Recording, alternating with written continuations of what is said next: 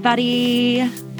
This is Talk Like a Lady, and it's a podcast where we find out all about our favorite ladies. Um, this week, our guest is Judy Mills. Hi, Judy. Hello, Judy. Hey.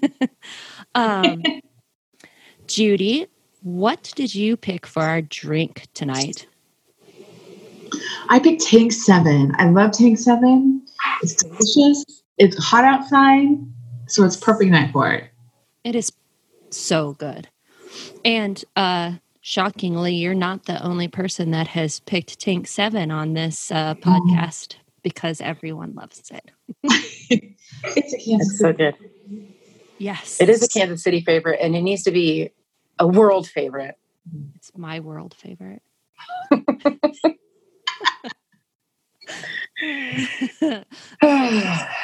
so, um, can you tell us about the badass lady that you chose to talk about today? Yeah, I chose Alice Coltrane. I'm a huge, I'm a big Alice Coltrane fan, and um, and I kind of stumbled upon this fandom new or just recently, like in the last like maybe five or six years. She is the last uh, wife of John Coltrane, and um, she played in his band. She was a you know played the piano, but she was a harpist. And um, after his death, and just in terms of how she dealt with his death, she just really, and even really well at the end, he was still just became a very spiritual person. Um, meditation was a very important part of her life. And um, she, after his death, she formed an, an ashram, which actually just recently burnt down a couple years ago in the in the fires in California. Um, and um, she just forms, you know, her music is like spiritual it's jazz it's the best of like blues almost too sometimes with the vocals like just really beautiful inspirational and she's a woman who really um um but listen to her her own inner drive about what she needed you know and and, and to the spirits what the spirits think from her but not just what the rest of the world thought about her so she's she's always a, motivation for me Uh, an inspiration, awesome. I would say, really more than a motivation. Like if I'm feeling down, yeah, I need to be filled up, then that's where I'll go.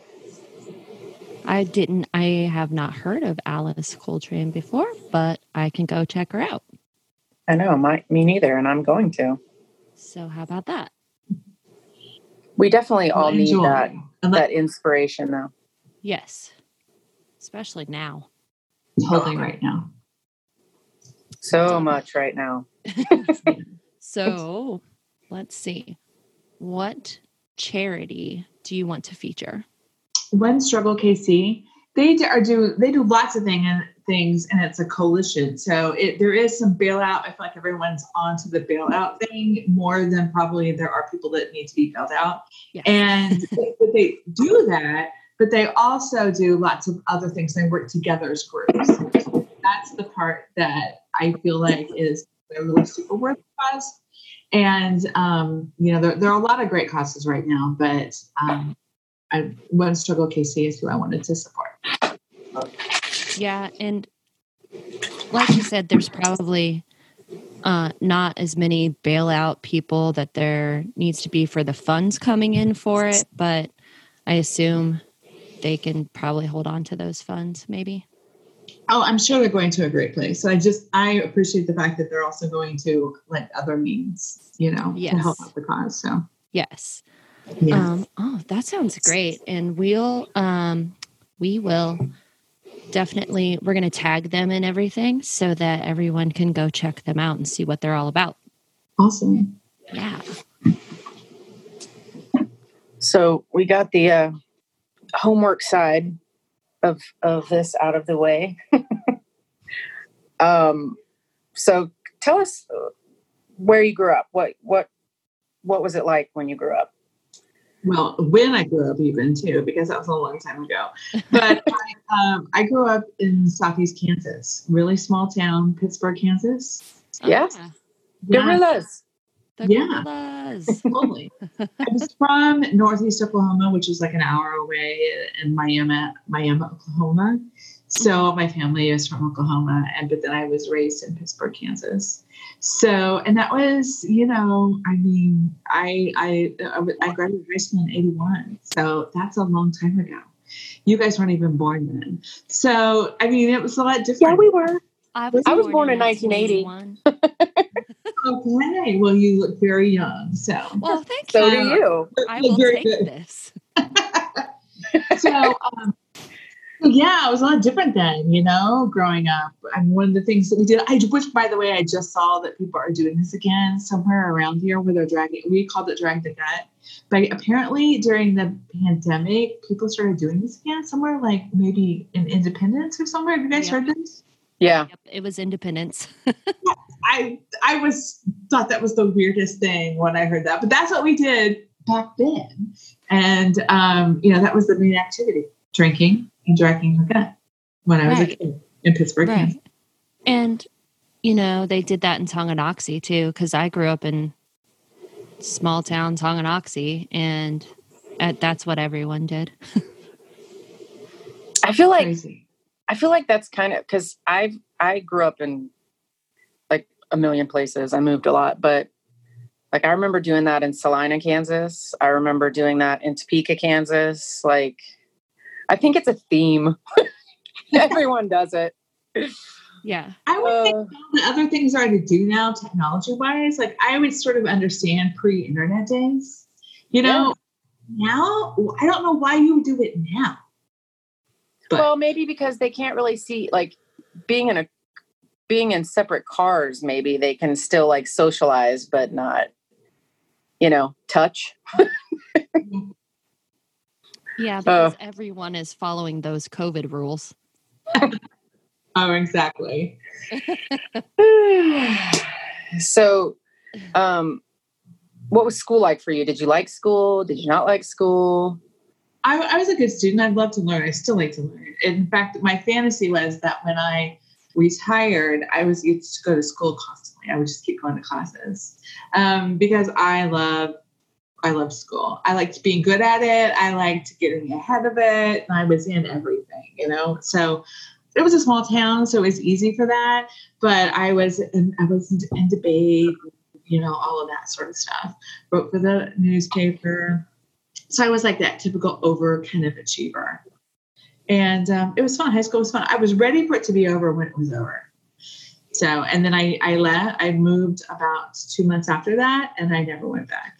And I'm, I'm okay with that. Of course. And where Uh, did you, after you were done with Pittsburg, where'd you go after that? I went to, um, I went to undergrad at K-State and I went there because that's where my boyfriend went, which is re- so ridiculous. I still think about that. Like he was there. Okay. I had no other choice. That's where I was going to go. And um, of course, you know, eventually that was my high school boyfriend. So of course that didn't really last. Thank God.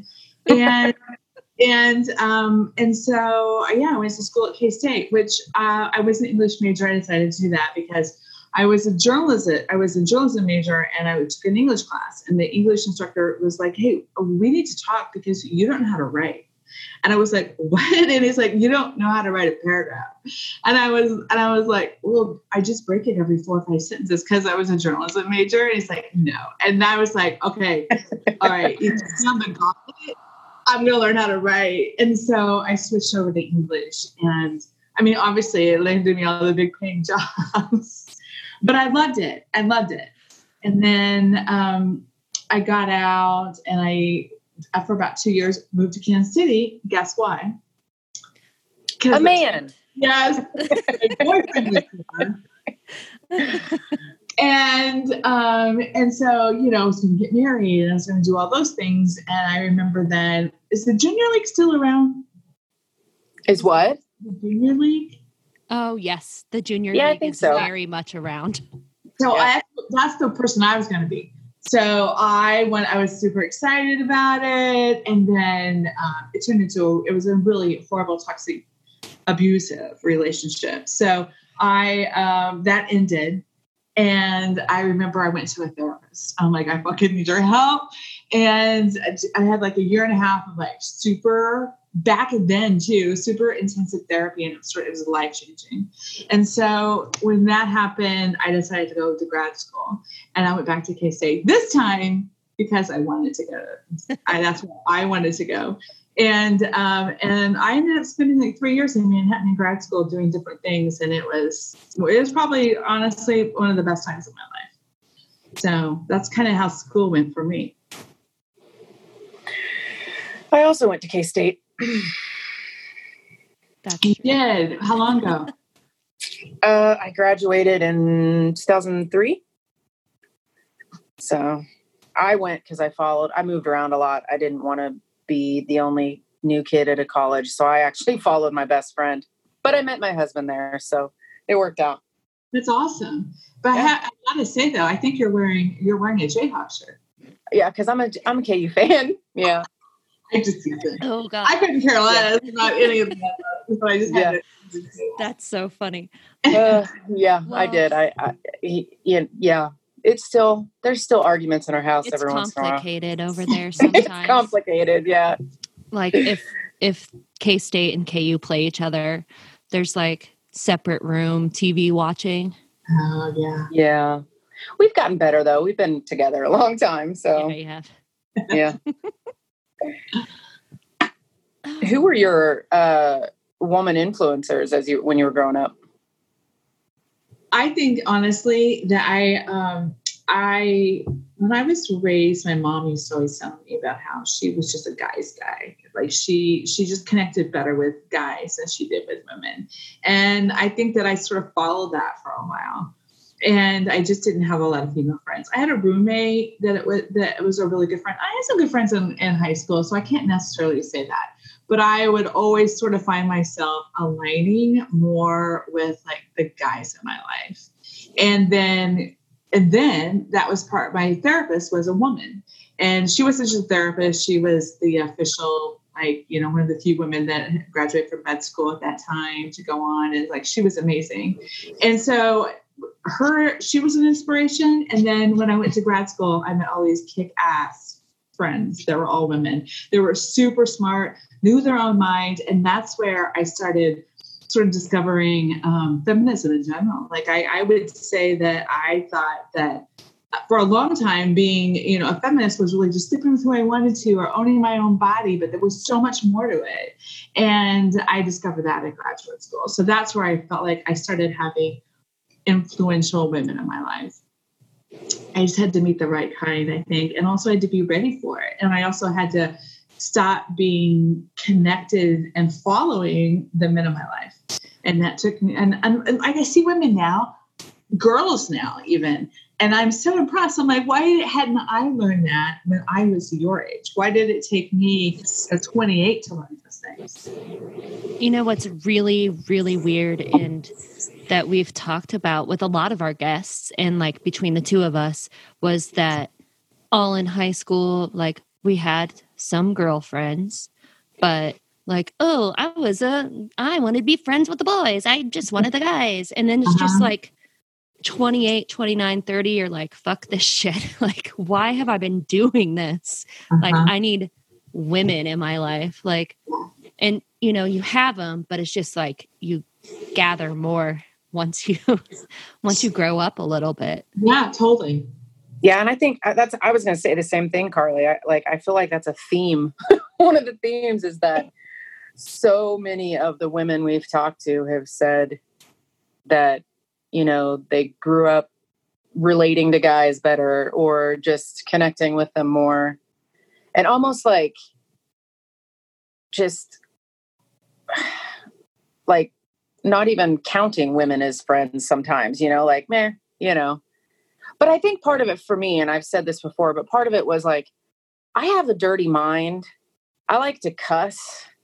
Like, so sometimes like I felt, and it was probably my own insecurities. I just felt like I, I wasn't going to, I wasn't going to fit in with some of the girls. So it was probably more like me do like imposing putting my own yourself. issues on, on girls more than it was girls being you know, the bitches that I thought they were. well, I think that being a girl is hard because yeah. and, and I think we have a lot of internal going on, like and that you know it's how we're supposed to act, how we're supposed to think, you know, and we're told there's so much that and we just seem that into we tend to not like our, how we look. We tend all those insecurities, your body changes, it's all happening at this really crazy time. So it's I think sometimes it's harder to relate with women when you're going through that as especially how society tells us we need to relate and what the idea of a girl is or a woman is you know so your friends maybe wanted to like cuss too but they also could didn't think that you necessarily could you know what i'm saying that kind of those kinds of constraints anyway well and society also like society also like makes us go against each other i think too like oh they love that yes. Yeah so you know it's it's unfortunate but it is like as i got older you do start appreciating the the females. I hate that. Ugh, i hate when men say females. Ugh. the women. Sorry. I just had a moment. Um yeah when you know you start appreciating the women in your life and you start really talking about things that you know we all go through. Because everybody's different but i think there's just uh, there's a lot of as a woman a lot of themes that that we all experience a lot of the same stuff so. Yeah. Um you know okay i'm going i'm going off of the the track here jess. Um is there like since we're talking about women and we're always being you know pitted against each other in just life all the time is there like you know a, a world topic that's facing women that you want to talk about? I mean i feel like it ties in. A world topic? Is that or you know a, a world topic uh just a any topic that's facing women today that just totally sucks um well, there's so many of them, right? the the world is like crumbling around us right now, and, and the world is crumbling in a way that honestly, I feel like some of my complaints feel inconsequential. Mm-hmm. Yeah. Mm-hmm. Same. You know, and so you know, I, I, you know, my son, my sons are not getting killed on the street right now, so it's hard for me to say, you know, have a complaint. Um, and um, you know being a, a, white woman there's so much privilege around that. So and you know definitely i think that women across the board all races all around the world definitely you know misogyny and the patriarchy and the patriarchy is part of what is you know a culprit of the um, you know the racial justice that we're looking at right now too you know? So it's that could just fix so many things so we could we, we could get rid of that. But um uh, but that's that's the headline not a specific you know because we, we all want to squash the patriarchy. So um well, not all of us unfortunately. Yeah sadly enough. The three of us right. Yes, correct. Um, and that's all, right? That's all that matters right now. Um, so I don't know if I could think of something, you know, specific. I think that, you know, we were talking about the Me Too movement in general. I feel like that in the scheme of things, that's maybe going to take a back seat for a minute because we're all just wanting to kind of survive this. Yes. So I don't know. I don't think I answered. Yeah. Well, it's just like you did answer because I think you did answer it. yeah. And I believe it's a world topic that's facing women because, you know, mm-hmm. misogyny and, you know, squashing the patriarchy is always a thing that we have to try to do. I think definitely there's an invisibility of women, you know, and that's something that, that at someone who that at my age, like I'm um, 57, and so I see definitely as you age, you become more invisible, and I find that really frustrating. Uh, well, I don't know. Sometimes there's a lot of by the time you reach this age, you're okay with being invisible, you know.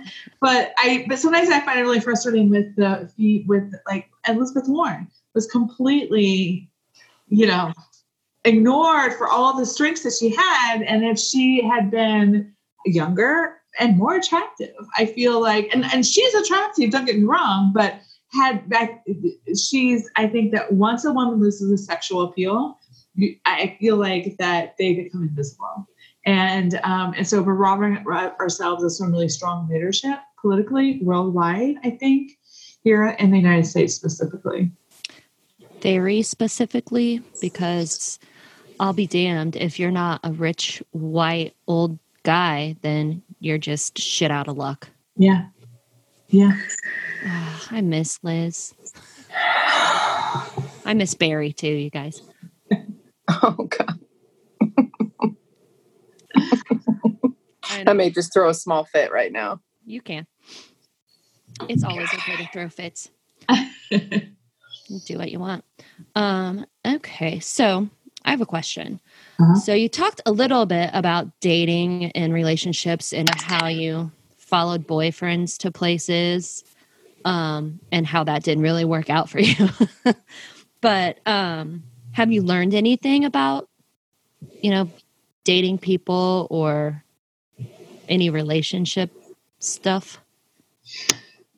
I, you know, it, um, it's interesting because when I when I was in my 30s, suddenly I moved and a boy followed me. Ooh. And um, and then I worked like crazy. And then I feel like that um, at one point I was like, you know what? I'm kind of bad in relationships because I always my pick I, I'm not a good picker. So I will pick a thing or a gentleman or boy, guy, whatever, I will I always make the wrong choice. And then I fight to make that wrong choice fit. And so um, so I was like mid 40s, I'm like, I'm gonna, I'm gonna make this work. I am I, I've, I've been successful in this, this, and this, but I have never, you know, I've, I've, you know, I've never found the one. I've been in several long-term relationships, but you know, it was time to find the right one. And you know, that I wasn't, I didn't.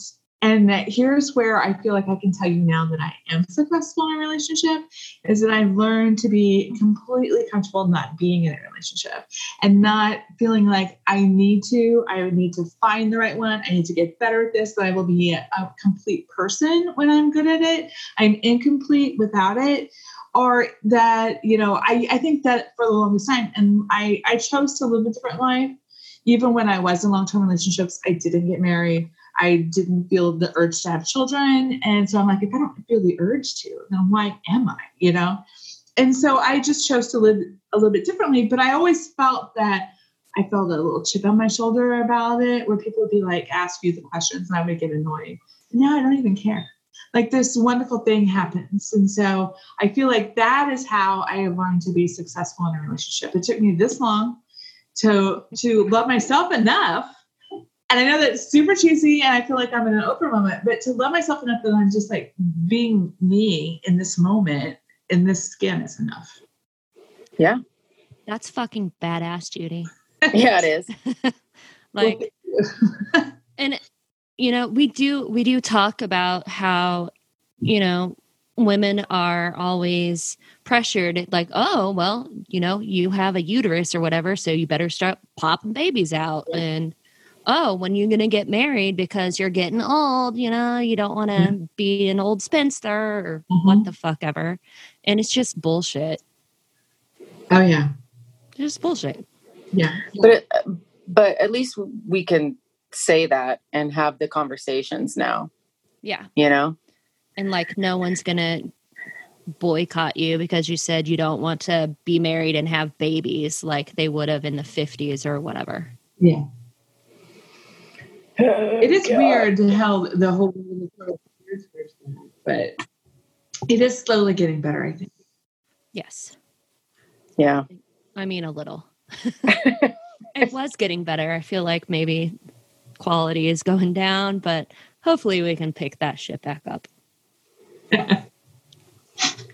so, what, uh, so you went back to K State after you went back, what where did your career go from there? Like what how did your career blossom? Well, I, I, I got my master's in English, and um, at the time, I did I, I I was accepted to a PhD program, and then but I wasn't given uh, an intern not an internship what they call it then a teaching position, and so you know it's going to be a little bit more expensive, and I'm like it's English, like everybody I knew at the time was doing it. I'm like I'm not going to be able to get a job, so I um, said goodbye to. Um, um, academia, and it was that was hard for me because I really thought that that's where I, my unique talents were in term, you know. And um, so I kind of I grieved that for a couple years, and I honestly just sort of had some shitty jobs. And one of the shitty jobs was that I worked at a Clinique counter, and I think it was at the Jones store on Metcalf. Oh man! Oh man, the Jones store. Yes. No, and that was even before they modeled it. That was before it was Macy's. And you know, I mean, you know what Metcalf South was like. Yeah. And I remember that I sort of hated it. I thought I was smarter and better than everybody else there. I remember that I tried to kind of like dress ugly and wear my makeup extreme or whatever because it was sort of anti. But the weird thing was is that I was really good at it. And so, and I kind of started liking it and um, it sort of was a challenge you know and it was something to go through it was something easy to do while i was sort of going through this process of who was i going to be and how was i going to say goodbye to this? And like i said grieving it. I mean that's the best thing i can say describe the situation like i'm not going to be this poet. So what am i going to be instead? And um, so anyway so i kind of got swept into that and i ended up working for clinique and in different various different positions and traveling around and it was a really i mean they're like the boot camp of like corporate. Like they're I, the rules were, was incredible. Like i was taking notes constantly because i was going to write this great expose book which i never did. And it is just what you think it is which is just terrible sort of like um, corporate sort of thing but it was a great school ground um, or schooling or whatever, I learned a lot. I learned so much, and it, I was able to, whether I liked it or not, and because I was kind of good at it, you know. So it was really weird because I thought I was a poet, but it turns out that I was probably actually better at doing business things, you know. It sucks to like be maybe better at something that you don't love as much, you know. So anyway, so I did that for oh god, almost like nine years or something. You know. Wow. Yeah. So I think that I when I went to grad school, I was a makeup artist and the paid really well. So I was a makeup artist already then. So it was easy to kind of jump into this other thing. So oh, so yeah. I don't even remember how you got me to how I got to that, where I was going with that. But but that was, it was just it was just talking about the progression of your career after mm-hmm. school. Yeah. So Clinique. I, I, do like that you were taking notes while working at Clinique, though. So you were kind of bringing the academia with you. that that tracks a little bit, I think. Yeah, you're like, hold on a second, let me write that down. so where'd you go? The notebook. Right. Obviously. so, like, where did you go after Clinique? What did you do? Well, that was that was a sort of a demanding situation. Like I've never, even now with owning my own business, I've never worked more hours. Like in that first year, you'd work 80, 90 hours a week. And that was probably because I wanted to make a difference and I wanted to show them I could do it. And um, um, so I, I honestly I took a year off after that. I moved back to Kansas City. I bought a shitty old beat up drug house here, which I'm in the middle of right now. In uh, in South Hyde Park, and every surface of this of this house has been redone, and uh, and not per- perfectly. Let me tell you that, but it had to be retouched.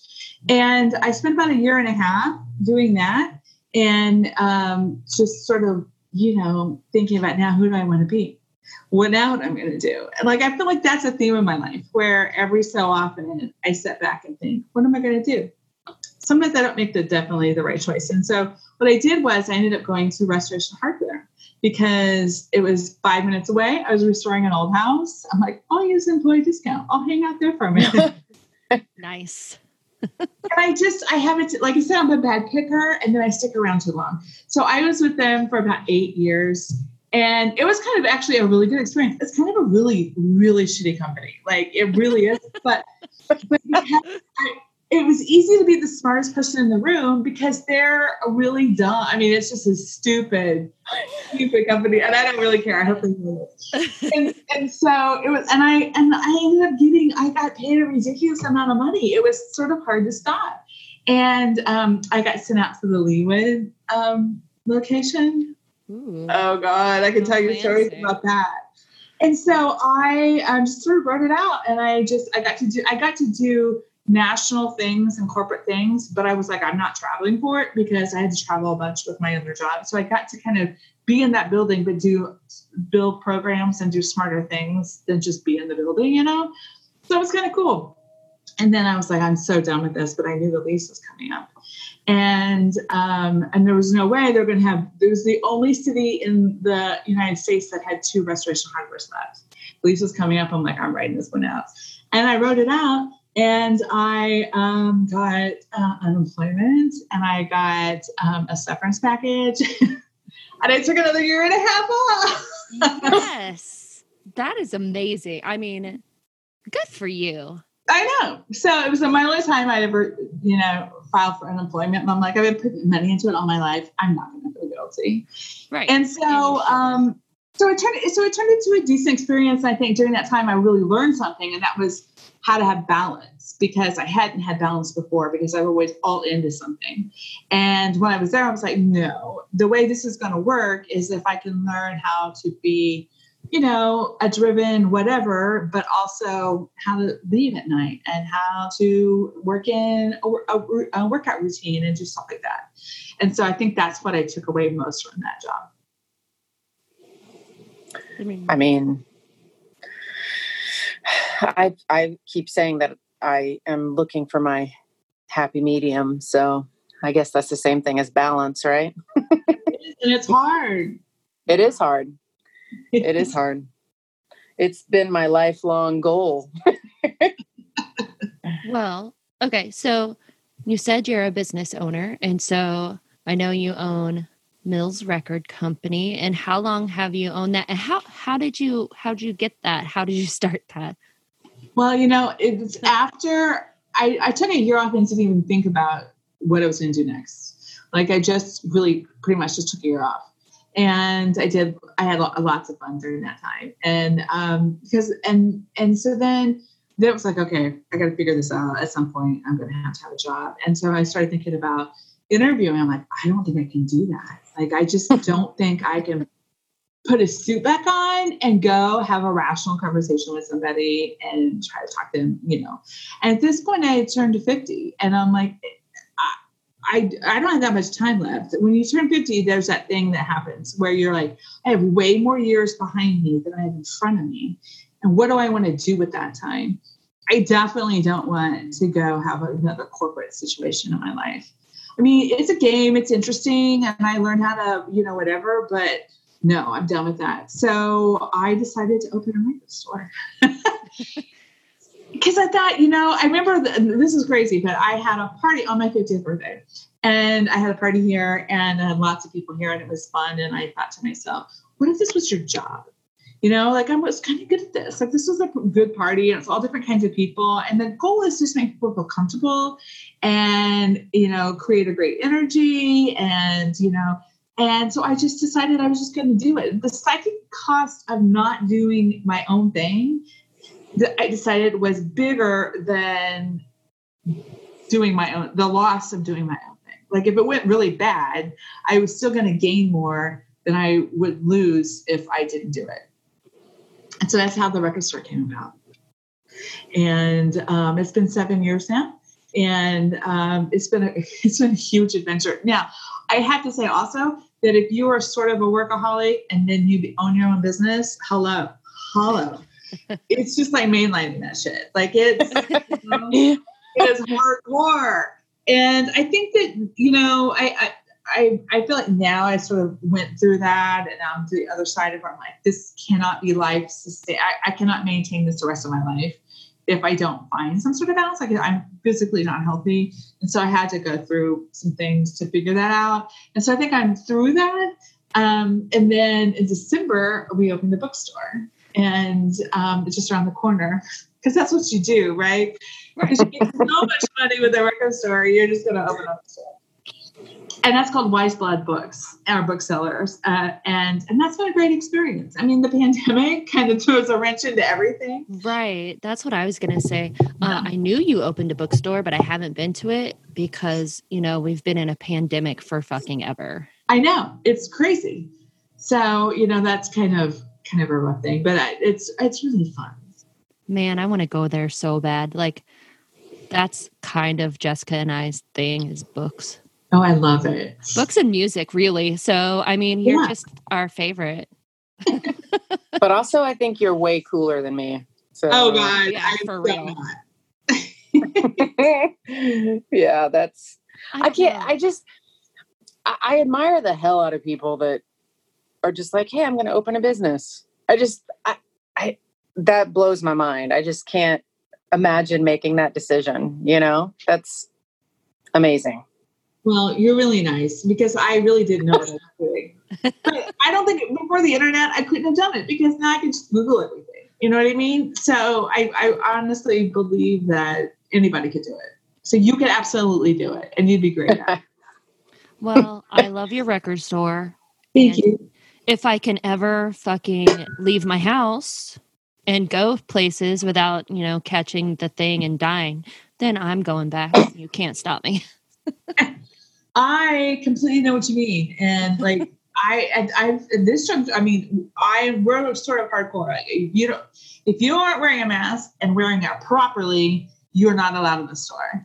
And um, good for you. Oh, I am so done with people. guys wearing their mask under their nose. Oh, that drives me nuts. What's the point? Sir, please cover your nose. That's that was my refrain constantly last week. I don't care. I don't want to see your dirty nose right now. I don't want to see your mouth. I don't want to see your nose. So put that away. exactly. but like you know, even even though I, I refuse to go to stores really anymore that won't require masks. Costco, you're my only grocery store at this point. Right. Yeah. Uh, like I went. I've been to Hy-Vee one time during this whole lockdown, and it was like two weeks ago and there's just people walking around with no masks on and i was like listen fuck you. Yeah. Fuck you so I hard. Just, get out. I just don't understand it. Mm-mm. i don't understand like because it's i know it sucks. Well yeah. But i just feel like it's my responsibility as a human in the world. Maybe. Uh, uh, hmm. yeah i don't know. I mean I that's a whole different wear, thing I don't want to wear a fucking mask either because then I can't see because it fogs up my glasses and I can't take my glasses off because then I can't see yes. then either. But guess what? Yeah, I don't. Do I don't have that don't problem. Die. I'm going to do it. I don't so have I don't that die. problem, but Tom does. right. So, as a small business owner, squared times two, um, do you feel? And then, as a woman, do you feel like you are heard in the Kansas City business world? Do you feel, you know, important? Like you are listened to? What do you? What are your feelings on that? Oh gosh, that's a complicated question. So usually is, yeah. I honestly probably spend too much time just in my building, so I really wouldn't know about my perception or how people perceive me outside of the building. Mm-hmm. And I, I, know that, you know, there's sometimes nice things happen, like where I was invited to be part of the Broadway CID committee board, you know, my me, really? Why? I don't know anything what's going on in here. But it's been a good learning experience, you know.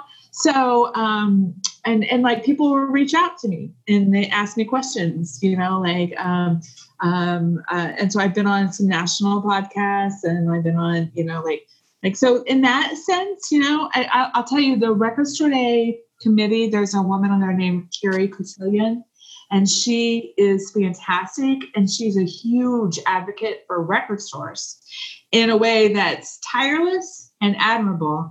And also, she's a huge advocate for women in record stores. And so I feel like any opportunity that I have had that's been on a grand scale has come from her in that position.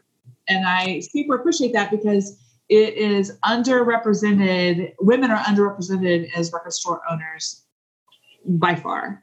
And so she really helps to keep that balance. And so, um, in that sense, I would say that I feel like I've been hurt, you know, I and I feel good about that. But inside the store, not as much, I will say, because everyone thinks that the you know 22 year old kid with this ball cap on backwards that he's the owner not me.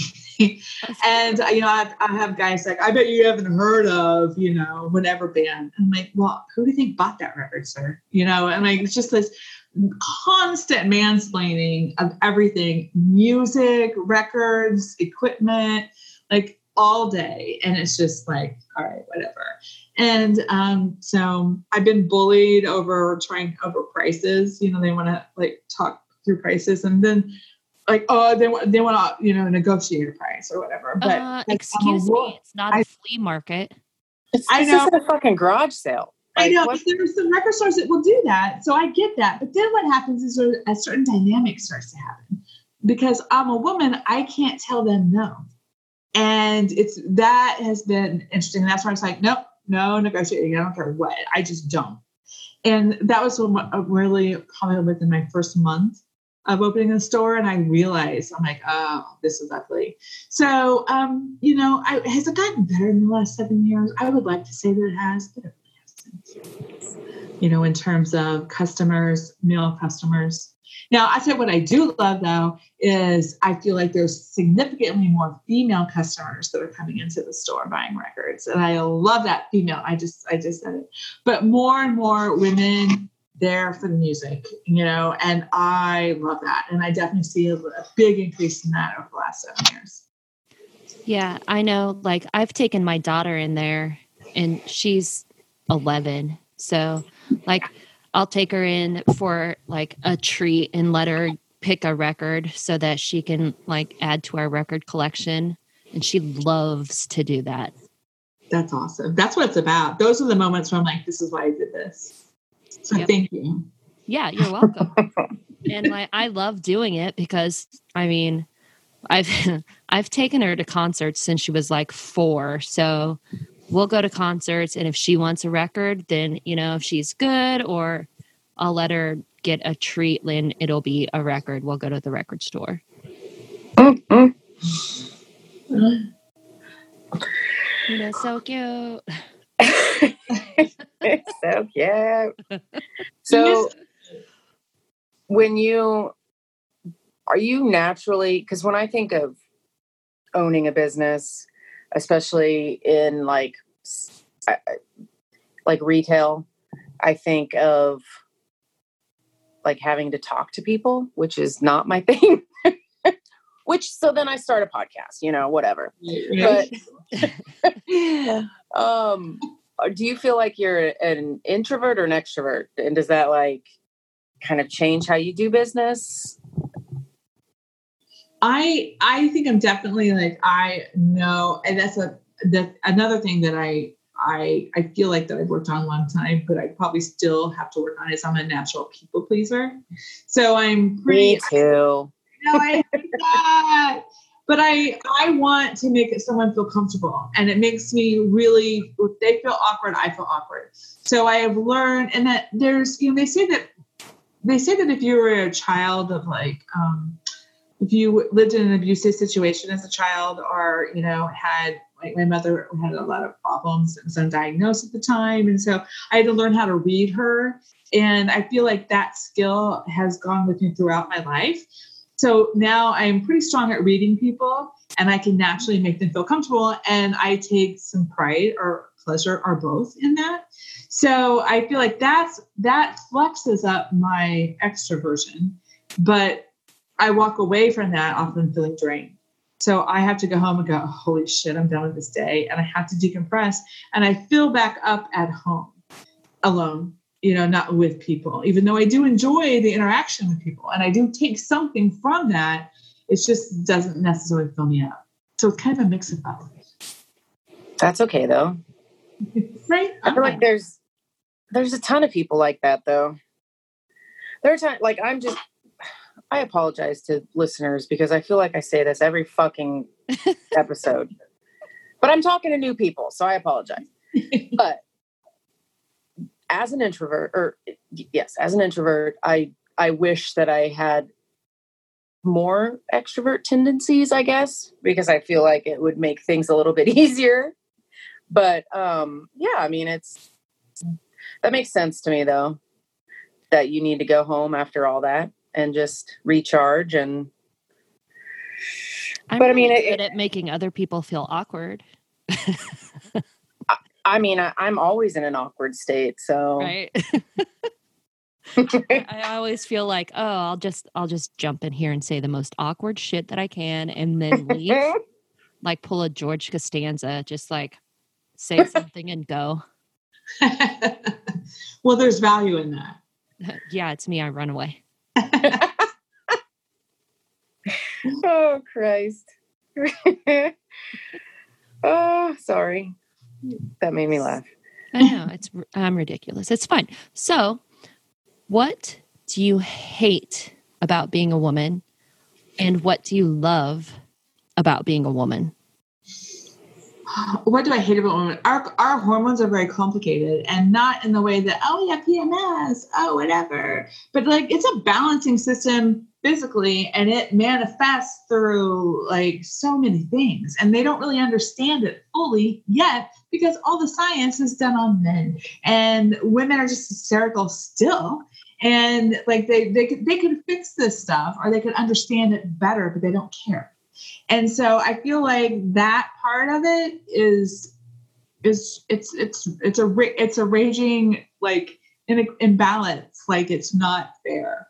So I think that the hormone part of it I mean I get I I I appreciate that I do have these different hormones and like in some way that it like being a woman is caused by hormones right and so I like that part of it but I think that when it goes wacky or as it as you age, as it changes, I understand that. So I think that's absolutely the worst part about it. Uh, yes, I agree with that, and I agree that anything that I'm like, I can just just leave me alone. like leave me alone. Let me be fucking hysterical, okay? Right. Right. Yeah, I I, I don't want to be discounted for it. Yeah. Right. It's real annoying um for me like it's it's pissed me off like to a rage factor for years when if I'm upset about something if somebody's like are you PMSing like fuck off. That's Yeah. I'm allowed to be angry about something without it being PMS like it's and I know that's like the opposite you know that what you were just saying but it's, it's just it's it's real annoying i feel like we're not allowed to have feelings without our hormones being brought up as well so it's yeah, no, I agree with that.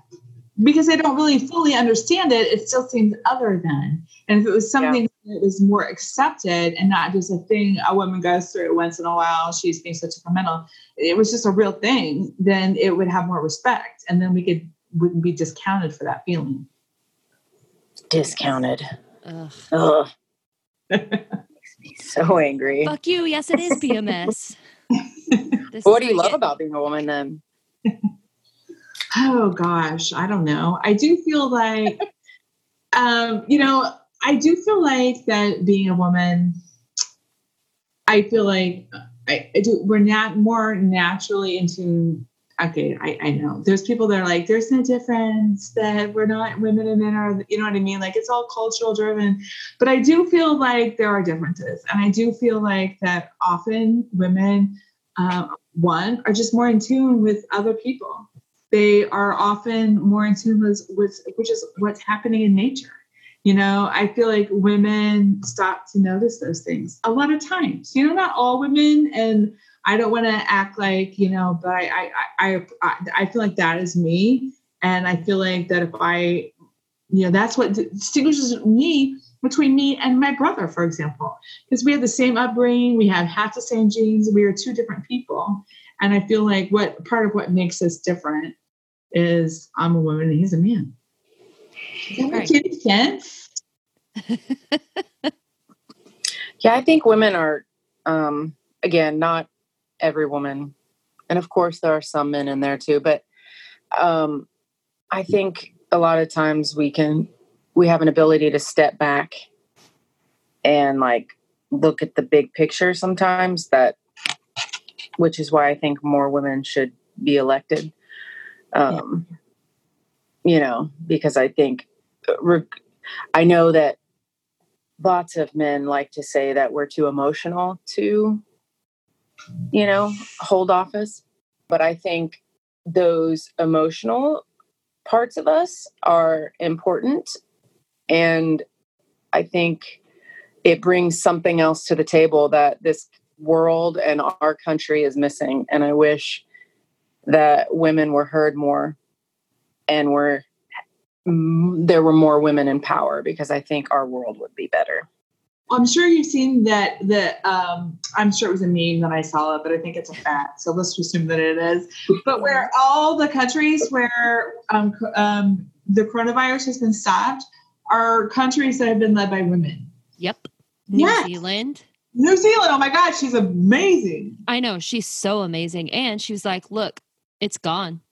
Mm-hmm. What are you guys doing?" And all the gone." guns also gone.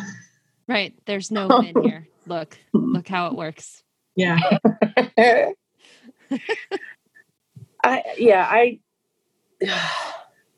I I don't understand the world that doesn't appreciate the awesomeness that is a woman. It's really and that's not just coming from I mean I get I'm biased cuz I am a woman, but it's frustrating. Yeah. Very very frustrating. It's so ridiculous, actually. Um, Judy, Yes. are you good at taking compliments? Oh, pro- I, I, I bet I will try. I was, Oh. I was looking to give you a compliment or because you're just asking. Uh, because I want, I would like you to give yourself a compliment. Oh, gotcha. gotcha. Uh, okay, I think I can do this one. I think can do. I think I'm a really hard worker, and I am tenacious, and I don't take no for an answer. And so, um, and I, I love to learn things. I, to me, that's a compliment because. Uh, so I feel like I'm good at those things. Though it's, it's easy because those are things I feel really strong about. So, um, yeah, those are compliments I'd give to Judy. Good job. Like, those are good fucking compliments to give to yourself. Thank you. That's hard though. Side note, it's it's been uh the vast majority of the women on here that are not good at taking compliments. And it's a struggle to give yourself one. So Yeah, You're and in some good people company. some people try to dodge it and then we have to like call their asses out and be like, "Listen, you didn't do it, so now you have to do it and yeah, they do. tell everyone." I say fight your brain, fight your brain. Good for you for doing that.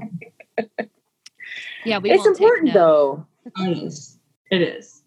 And it's it's sort of like you know, even socially, I can't say thank you.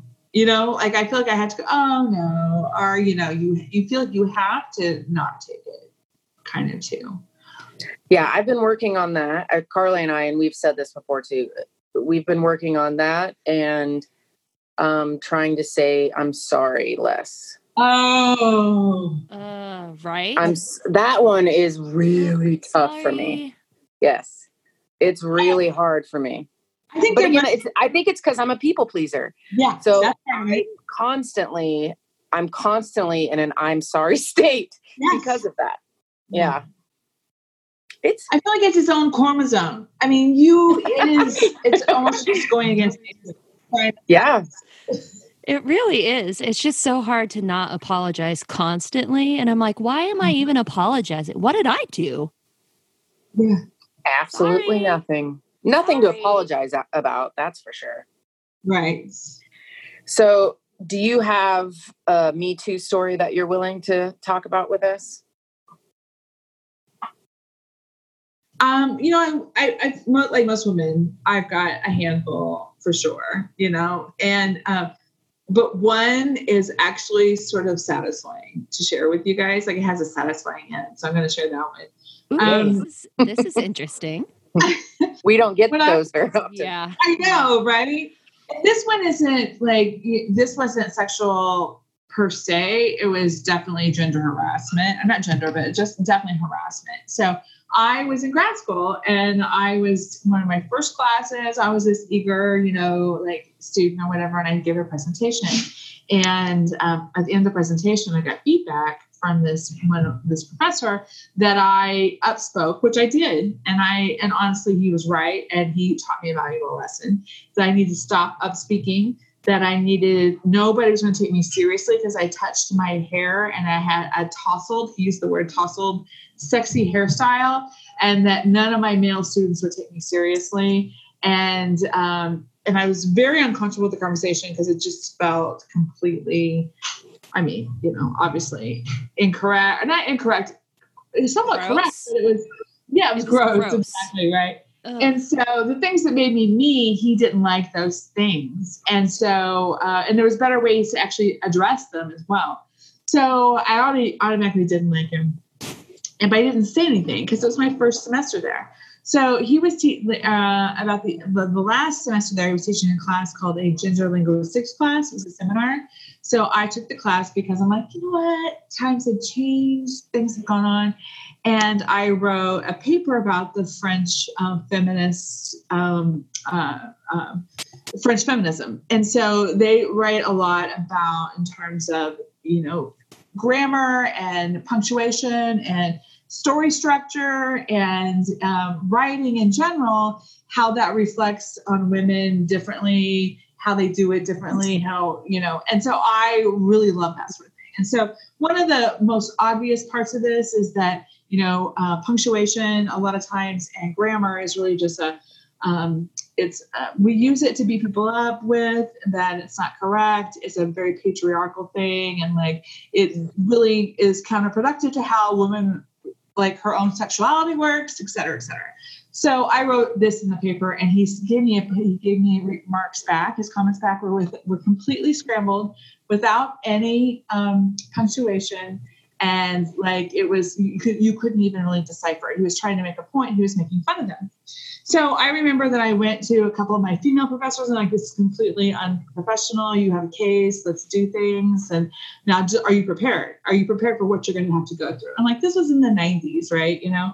So I'm like, oh, I don't think I'm prepared. And they, we respect that. We trust you. And so I let it ride.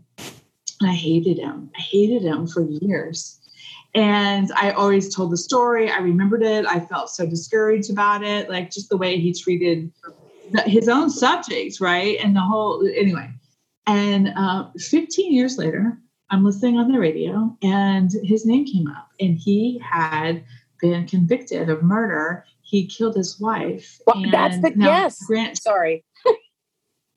I know this case. Sorry. True. Tom crime. Murray. I'll say his name. Yeah. Yeah, Tom Murray, and he was an asshole. Now she shouldn't have had to die. She was lovely, and that poor child is in this horrible situation. But he was a fucking asshole who hated women from the beginning, and he ended. He's in prison now. Yeah. Shut up. Fuck that guy. Fuck that I, guy. I swear to God, I swear to all things holy, you started telling that story and that, and he popped in my brain because I was like, oh man, it'd be weird if it was him. And then you said that and I geeked out. I'm sorry. Well, but you guys went to the same school, so. That's. That's- he's probably just like, oh, remember that teacher that was a goddamn murderer? Fuck that guy. Yeah, fuck that guy. Fuck that guy. and yeah, you're right. That it, that did have like fuck him. You know what? Oh God. Sorry, sorry. Tank Seven did it. Tank seven. Mhm. Yeah. got me. Um, Oh, hey, this is a random question, but every time I go and I do a boulevard tour, they ask or they say that everybody has a Tank 7 story. Judy, do you have a Tank 7 story? Oh my god, I've never taken a tour. Since- Actually, I should go. Take Oh, one. it's so it's a good you got to go. But do you have a do you have a crazy experience when drinking Tank Seven? I actually don't. I don't either. I mean, you know what though? I'm going to have one now after that. Yeah, no, you have to. I mean, now you know that that's a thing. you Yeah. live in Kansas City. You love Tank Seven. You're going to have to have a Tank Seven story. Yeah, it's a challenge. I will take that Like, and I will let you know. here, hold my beer. Okay. Just kidding. I'll drink it. Next time we'll have you in Carly's basement for for another podcast. We'll do a follow up, and you'll have to tell your Tank Seven story there. Yep. Mhm. I We'll it. give you some time to like get to it and for the Shmishmona virus to pass. Okay. fucking worst. So we've talked about so many things, um, but and you talked about being in grad school, and that's when you really became like started appreciating the women around you and got those valuable friendships. Are you still friendship? Are you still friendship? Are you still friends with those women? Do you? Like, what are your friendships with women now? Well, my uh, you know my my closest friend in the world, who I really never see, you know how that happens, but um, and I met her in grad school, and we were born the same year. We went to undergrad at K State at the same time. We didn't know each other. We had gone to grad school about the same time. Didn't know each other. She lives in a different city. She is a, a mom, and um, so we did. We don't get to spend much time together, but I love her, and I feel like I don't need time. I mean, when I'm with her, it's amazing, but I don't have to be with her all the time to love her anymore or any. Yeah. You know.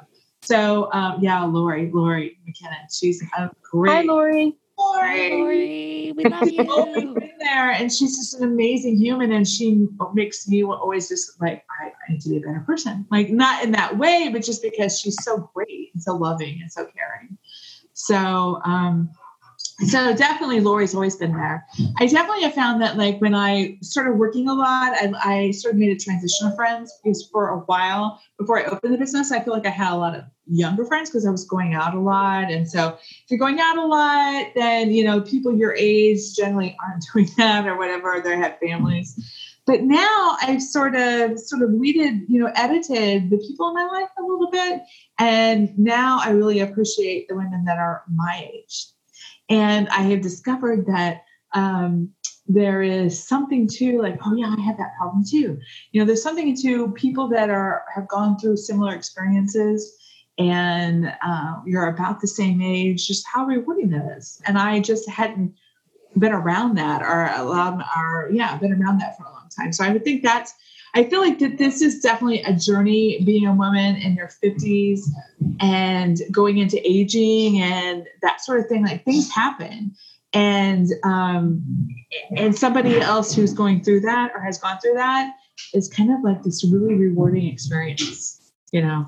So I would say that's how my relationship with women is sort of is right now. That's pretty That- cool. Yeah, no, that's amazing. That made me happy. Together, okay? Care for each other. stick together.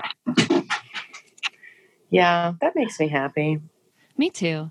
Like I've, I've found that like the older I get, the easier it is to be like to my friends, like, hey, I don't see you all the time, but I fucking love you. And I just want you to know it. And anytime you need me, I'll be here, but we don't have to talk every day. Yeah. Yeah. And then I'm stuck with Carly. Hey, Just love- kidding. I love you, you. love the shit out of me. Come on. I do. Who else I who do. else would just say the the stupidest shit ever to people I don't know? It's true. It's, true. me. It makes me It's- happy. It's, always me. All right. Judy, what do you do for fun? Oh gosh. Well, yeah, socialize with friends and um, eating, drinking out, drinking out, eating out. That, uh, but now that doesn't happen. We do it mostly at home. I cook a lot. I sort of, I, I completely changed out my um, diet. So I eat a very low inflammatory diet and like, you know, no processed foods or whatever. So it's forced me to cook. And now I actually kind of really enjoy it. You know, I'm like, okay, now I need to learn how to do this better. Um, so I cook a lot, and I used to only like you cook for somebody else. you cook when people are coming over, and like now I will spend two hours making dinner for me. Nice. That, Right? It- it's delicious and it's healthy, and so um, And you're is- worth it. yeah, totally worth it. I listen to music. Um, I was gonna say, if you don't listen to music, what the fuck are you doing owning a re- record No, company? totally. I love my Tony. My Tony was a savior through this whole pandemic. And then I have discovered or rediscovered reading. Reading books have always been my best friend. And but for the last eight years, just I felt too fragmented. I need to be doing something else. I couldn't settle into a book. And in the last three months, I just jumped that rut, went to a new track, and now reading is some of my favorite time that I spend. I created a little reading lounge in my front porch. Nice. Like- oh no, I saw a picture of it the other day Yes. on Yes. the Facebook. Hey, I stalk you. Hi, it's me. I love it. I'm so That's- good at stalking Carly's people. path.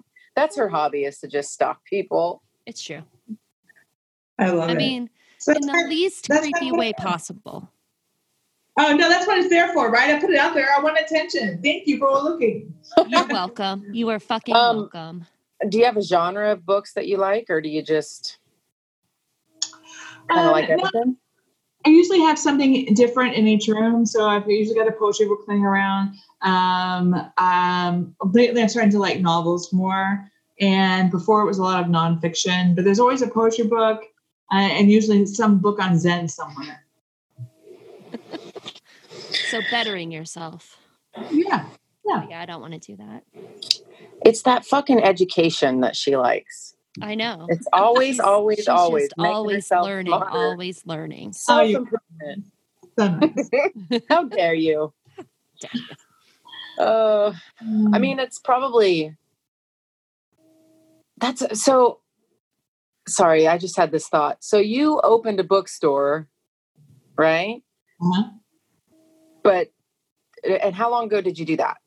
Well, I did, we did it. In, I keep saying we because Dylan, who works at the record store, really did a, most of the heavy lifting on the bookstore. Um, we had made a little book, a book section inside the record store. Did such a great job, and it was so fulfilling, so not fulfilling, rewarding for me. You know, to sell an and sex and pleasure book. I'm like, we got to do this. You want to do this? And he's kind of like, I don't know. And I'm like, let's do this. And so, especially when you find the right person to do something, and Dylan was absolutely the right person. So um, we did that, and we fought and fought for that building. It was a stupid, funny battle, but we were finally able to open in November. Well, and that's I was just asking because I is that what brought on that um, kind of extra desire to read? You think, like, was it just? I It think was I had there to. and then you opened. Well, to be honest with you, I wasn't reading very much. But okay, I love books because as a kid, books were a safe place. If I was reading a book, I wasn't going to get in trouble. And I'm and so it was like libraries were where I would go to feel safe. So so there was our automatically that that association with it. Um, but then when we opened the bookstore, I wasn't really reading. And honestly, I felt a lot of guilt. I always have had books all around me because there's a safety thing. And I'm like, I sort of felt like an imposter, for lack of a better word.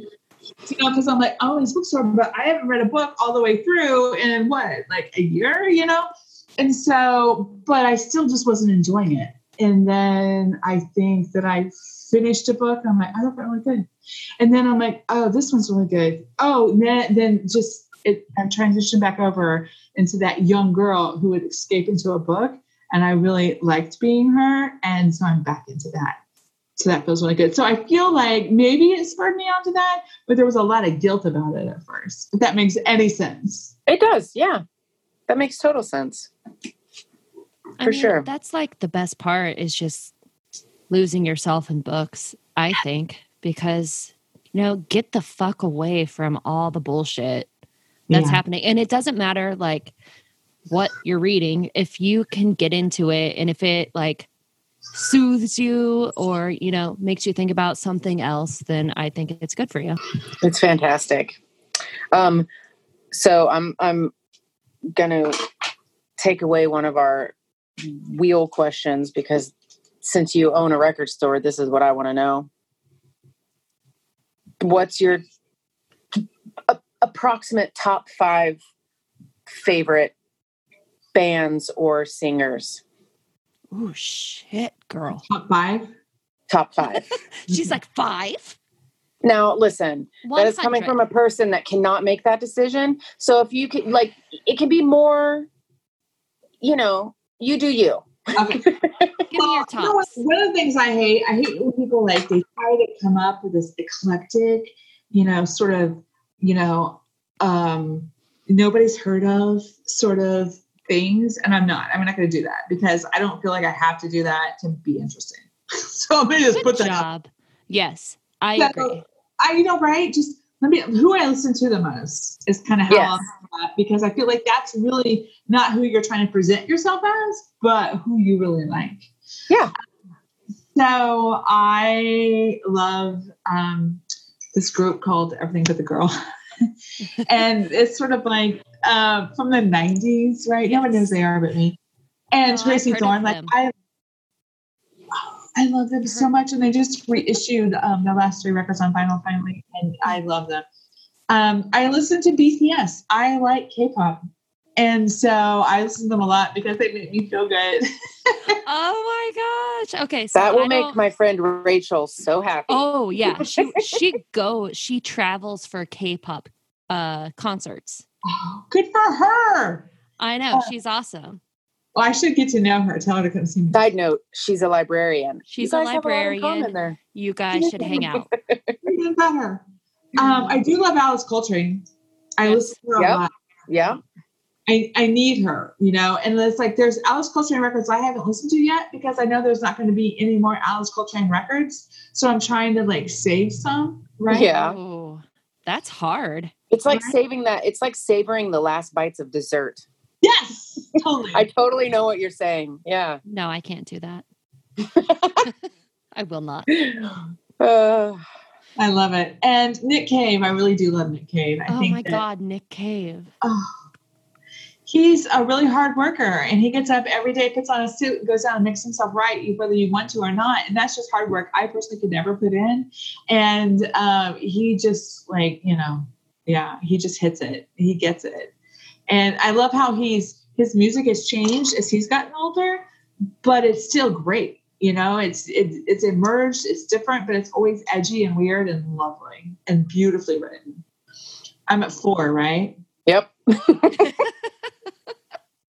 Who do I have left? Oh, I know who. Absolutely. I do. Talk Talk. Mark, Hollis is like an amazing musician. He just recently died like a year ago, and he they went into retirement. He's not that um, that song from the '80s. That is really not what they do. It's this like crazy, interesting stuff that a lot of people say that was heavily influential uh, influential to Radiohead and um, it's just this beautiful experimental experimental sounds weird but just this beautiful beautiful music. As ever be completely not describing it but it's a feeling more i listen to music because i'm not a musician. I listen to music a lot more because i feel uh, because of how it makes me feel and the mood that it invokes and and the and the expertise behind that and I feel like that's the common denominator in all those things because BTS, for example, it's very well thought out how it's supposed to make you feel.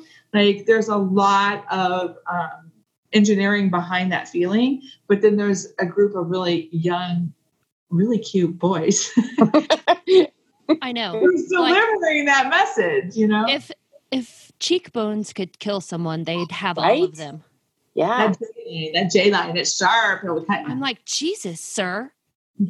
so do you when you Child. listen to music this so my husband i i tease my husband because uh you know one of his favorite bands is the doors and i'm and i love i i genuinely enjoy that music as well but i'm like what is what the fuck is this song about he's like i don't know like for me a lot of i mean i love a beat i love all of everything about music Uh-huh. but lyrics mean a lot to me too but they just don't mean as much to my husband so do do is there a mix there for you like me or is it are you more about the music more about the lyrics like what what is it for you I think I, I go in and out with that because BTS lyrics are stupid. They're absolutely like they really are like you know.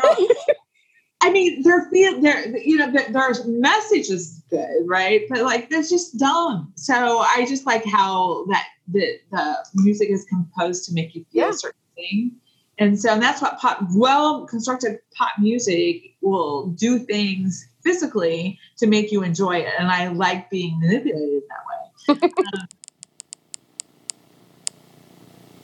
So the first wheel question seems appropriate. Do you do karaoke? If so, what's your karaoke song? Um, I I will sometimes if I'm like, okay, I'm, I'm going to miss out on this experience if I don't.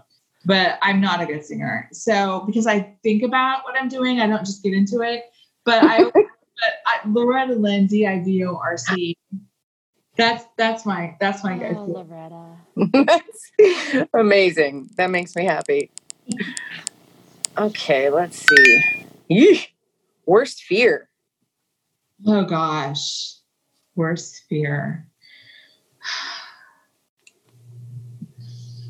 Well, that see, that's kind of like not so not so amusing, right? I- No, it's not. I think the I think the words of fear is just like you know, like like I don't know. I mean, I fall a lot, and so I fell during like during the the big initial scare of the pandemic. I tripped and I hit my head really hard against the thing. Um, and I thought to myself, I should probably go to the emergency room. And I thought, no, you, you probably shouldn't go to the emergency room right now.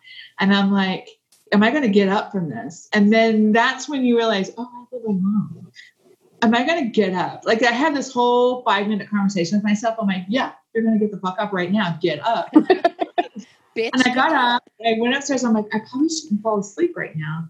And I'm like, no, I'm gonna fall asleep right now. You're fine. And but it's that whole thing of like not really dying alone, but I feel like my worst fear is having a bad accident and laying there for like a week. Oh my god. Be like, I oh. know. "Oh, I should have said to flippant, like, I don't know, you know. I snakes. yeah, snakes, exactly. But I feel like Are you are you an overthinker? Oh yes. I'm excellent at that. Okay, because that's that's a very uh, I I am also, and that seems like a very much overthinker kind of fear. Which I'm not like teasing you about that. You know, I I'm know. just saying. Yeah. You're you're That- very much an overthinker. Yeah. Yes, I am. So no, that makes sense to me. If I could extract anything out of my life with a scalpel knife and put it in a petri dish and like get it away forever, it would be overthinking. 100. It would be the people pleasing and the overthinking. Yeah. 100%. Easy, easy question for me. Yeah. Thank you for coming on our podcast. Thanks for having me. I had super fun. Like I didn't realize I was gonna enjoy have such a have a nice evening. So thank you so much. Yes. Yes. I'm glad You were that we you did were that. very fun to talk to. I like you and you're super cool and I want to be you when I grow up. Oh, you're so sweet. Also, we're gonna have a, a podcast date at your store as soon as uh Yeah. You know we can Both. side or whatever. Okay. We got to do the we got to do the Oh, double yeah, store. Both stores. Okay, yeah. yeah. Shit. I love this. So many stores. Jesus, Judy, how come you have so many stores? Quit being such a success. Oh, I'm Judy. I'm successful. like you. Oh, you Okay, guys are very so we want everyone to check out One Struggle KC. It's O N E Struggle KC. And you know, while you're you're hanging around on the internet, you can check us out. We have a Twitter and an Instagram. Both of them are T L A L P O D C A S T. So it's Talk Like a Lady podcast. And then Gmail, just in case you want to send us love letters or whatever. T L A L P cast at Gmail. And uh, that's how you can get a hold of us. So, um, thanks again, Judy. We had so much fun. Thank you. And um, here's two ladies. Let's start listening to what they have to say. Bye. Bye.